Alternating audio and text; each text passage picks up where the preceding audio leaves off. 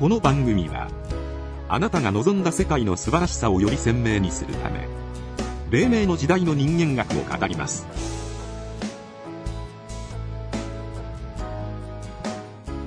あなたはどのような世界を想像して生きていますか？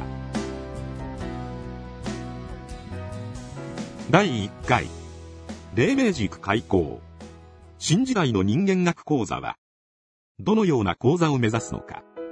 塾頭利根川直也と作家山口翔の二人がお送りします。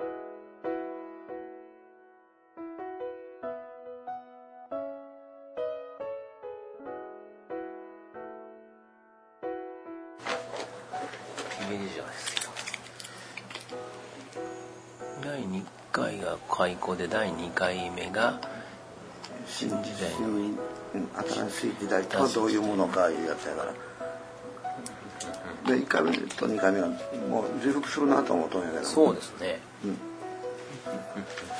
まともにまともにこう何言うか教えではないんやけども喋るのがそのあの3回目からやと思うで1回目2回目はもうざっくり。そうですね。2回目かぶりますもんね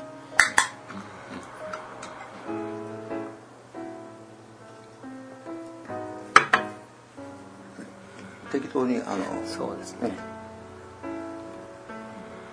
黎明とはいうやつやな。そうですね。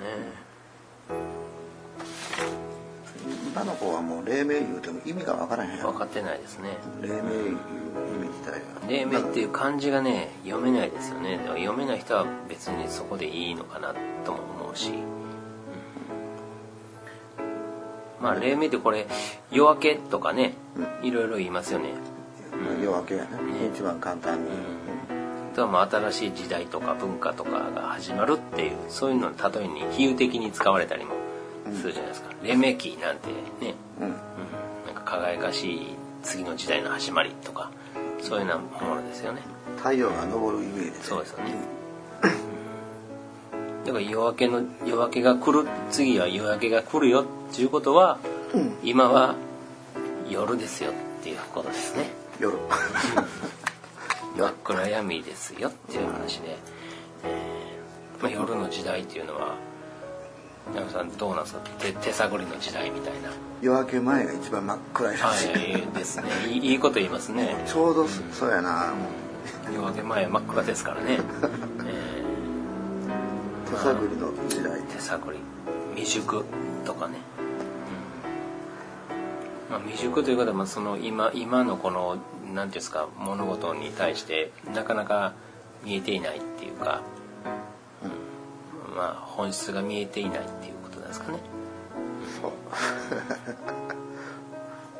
だからこそそのこういう時代だからこそ本質を見極める力っていうんですかね、うん。まあ、そういう人間力っていうそういうのを高めることがやっぱり大事なんですよね。書いとくけどあの本質が見えへんいう言葉自体の意味が一般的にもうん、そうですどうね。いうふうに捉えてええんかが分からへんなとやろそうですね。だから一番分かり分かりやすい言葉でファンタジファンタジー、幻 幻想、錯覚とかね、ー、うんイリュージョンとか言いますよね。うん、まあ今幻想の時代の中で皆さん生きてると。うん。えー。今のこの今の幻想のこの社会に埋没してしまっているという。ということはまあ自分を見失ってしまっているっていう。ことあですかね。自分も分からへんしあのえーっとファンタジー何かな。時代のほそのファンタジーの時代の本質が、えーっとファンタジーいうことが分からへんみたいなね、そこがわからないと。そこが分からへんみたいななるほどね。ファンタジーに生きてることすらわからないファンタジー。現実や思うとからな、うんなるほどね。そんなファンタジーの今のこの幻想のこの世の中で美しさを見つけるというか見出すっていう、そういう時代ということですか。そうやな。なるほどね。だからこそやっぱりそういうまあ、今の世界、まあ、今のねその現実世界を視点にした人間学。そういうのをこう目指していきましょうっていう。それが黎明黎明塾ですね。新時代の人間学講座っていうことですよね。これはあの何言うかなデオロギーはい。うん。これ2回目に喋ることやけども、はい。はいイデオロギーで、まあ、1回目も多少いるとこもとはい今の時代のに、えー今の時代を見て、でその時代の中から、ああやこうやって言われても、それは全くそれには当てはまらへんような番組を作っていきたい。そういうことですね。うん今の枠組みを超えたところでやっ翼とかていくと。左翼とか、えうん、そうイデオロギー的なことを言われても、全く論外になるそういうことですね。えっと回を重ねたら分かる、そうですね。一つの中で右や左いろいろありますね。野党とか与党とかいろいろありますよね。でもそれを超えたところでやるっていそう。うそれ2回目にゆっくりその点、ええ。うん、なんぼかあのそうですね。導入部では入れとかなあかんなと思ってそういうことですよね。で多分1回目何も分からへんやろうけども、あのなんとなく感じ取ってほしいんやそうですね、まあ、それに対してこう評価を受けるっていうことはお断りですよね。うん、そうだだから今の社会を見ていろんな評価があると思うけども、うん。そこにそぐわない話をこれからしていくから、評価をこう受けて受ける方がおかしい。おかしい。ってい。うことですねだから誰にもわからないことをやってる人間学講座っていう、うん。でも分かってほしいとは思ってない講座う。ん、で全然、うんそういう分かってもろうたら時代がちもう変わったことやから。そうですね。これが今普通に分かってるってことはもう時代変わってますよね。うん、変わった。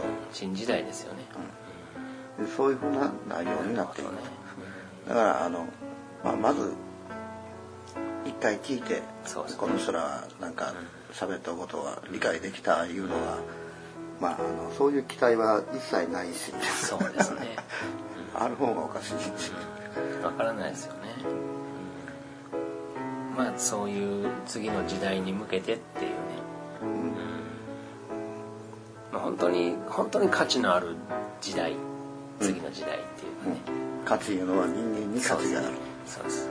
人だからなんですかね地位とか名誉とか財産とか、まあ、そういうようなものから解放されるというか。解 解放。や解放ですかね。うん。精神的に、まあ、高みを目指すというか飛躍していくっていう、うん。まあ山口さん曰くその人の世をカッパするっていうやつでね。人の評価はあ、えーと浮世離れ。浮世離れ、えーそうですね、うん。まあ答えを求めてねこれをこう聞いている方もいるかもしれないけど答えはないですね。あ無理。無理ですね、うん。答えがもしもし答えがあるとすれば一人一人の中にあるからっていうことですね。その人は何を感じたかですよね、でだからこそその皆さんそれぞれの人生を否定することもなく肯定することもないっていうかそういうことですね、うん。そういうことを世の中にこれから問い続けていくっていうそういうような番組になりますね、うん。全て感覚的にね、うん。あの2人で捉えていくっていう。うん。感覚で捉えているそうですね、うん、だから言葉言葉にとらわれていくっていう、まあ、言葉にも限界ありますから、うん。えーまあ、感覚的なものですよね。うん。感覚的なもですよね、えーまあ、そんな感じで、のただその感覚がえ磨かれていく、ーはい。うん、でそそういう番組にしたいな、そうですね、うん。聞聞けば聞くほどその感覚が磨かれていく、やっぱり知識があって理性があって、ね。うん、でそれに基づいて感覚も変わっていく。それはもう確かにあるから。そうですね。実際知識ばかりをこう求める今の世の中ですからね。知識だけでは何もできないし、えーその知識を使う力っていうんですかね、なんていうんですかね、えーまあこんな感じですかね。まあ、一番感じるのはもう聞けば聞くほど、そうですね。うん。なんとなくなんか、えー聞けば聞くほど。ね。えー最初は何こいつら二人何言うとんかわからんけどもわからんかったけども聞けば聞くほど自分の成長を感じることができるいう人が3人欲しいな。欲しいです。ね少ない。まあ本当最初聞いてても何言ってんねんこいつらと、まあ、薬物も全然使ってるわけではないしね、うん。やえー薬物中毒者にはよく思われます。ね宗教論者でもないしっていうね、何の宗教ってなね思われるけども宗教大嫌いだし。ですね。でも宗教をやってる人はいっぱいおるけども、ね。宗教嫌いだけどもその人たちとは仲良くやっとるから仲良くやってますね、う んだからある意味信仰はありますからね、そうそうえーまあ、その信仰の話はまたね後ほど。宗教学についても、ですね。うんゆっくり喋ってみたいなとは思う。ですね、えーまあ、とにかくやっぱりこっちの方が正解じゃないのっていうようなね。最後はな。えー意見が聞くことこいつらの方が正解かなっていうような、えー100回ぐらい聞いてもらえれば、うん。えまあ無造作にずーっと聞いとったら半年ぐらいから異変がー起こるわ。そうですね、えー次は第2回は新しい時代の位置づけうん。ですね、うん。まあ楽しみに、うん。えおそらくみんなが考えてないような思考でーそうですね、新しい時代ってそういうことなんや、え平成から令和に変わりました、でこれは時代が変わーってないんです。そういうことではないですね、うん。本当に黎明ですよね。黎明。いやある意味ね、暗闇の時代。まあね。えー、と少なくとも一千何百年え。の暗闇の時代を新しい時代に、うん入っていくと。そういうそういう時時期やな、え時期ですね、うん、そういう時期に来た、古い時代はもう終わろうとしてそうですね。世界の流れがそうやから、終わったらええそうですね。と新しい時代のために。新しい時代で楽しむために、まあ、生きに行くためにっていうんですかね、うん、その人間学ですかもう一つ大事なのはな。大事なのはな。これ絶対言うとかなあかんと思うんやけどもあのどんな時代でもあ対応できる人間学、あ、うん。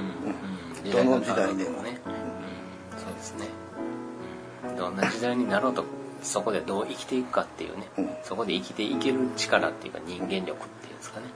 要は今暗闇の時代、え夜の時代やけども、あのろうそくの明かりが灯したらそこが明るくなる。そうですね。そういうやつやな俺。そういうやつやね。ろうそくやな、うんろうそくやね。線香花火でもええけど。そうそう。そのろうそくの炎をちょっとずつこう分け分けていくと火を分けていくと、えーろうそく増やしていくと。真っ暗闇の中にポッと明かりが灯ったらどんな小さい光でも人はそっちに行くよそうになるから。そうですね。もうそっちの方向しかないですからね、うん。そういうやつやな。そうですね第1回目2回目とは、えーとあまり頭使わへんような。何回も聞けば分かるっていう、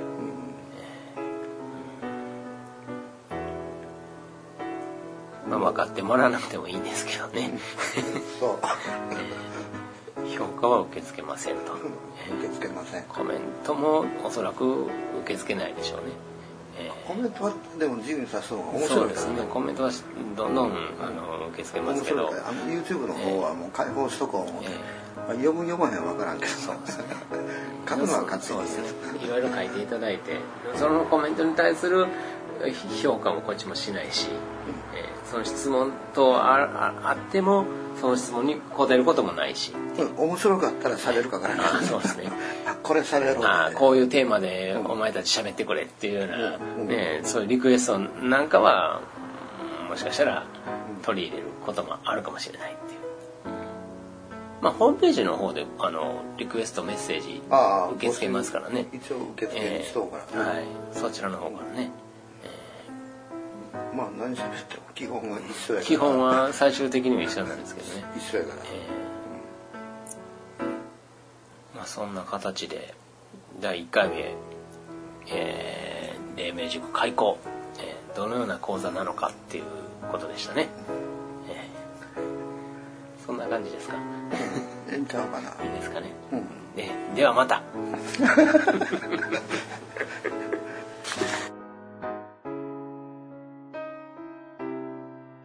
この番組の制作は、日本人のふるさと、旗の里、旗の里スタジオ。音楽協力は、平和、文化、教育に貢献が理念の、ミュージックスクールドリーム。企画、配信は、映像と出版をクリエイトする、SOR、総理出版。以上でお届けしました。次回の配信をお楽しみに。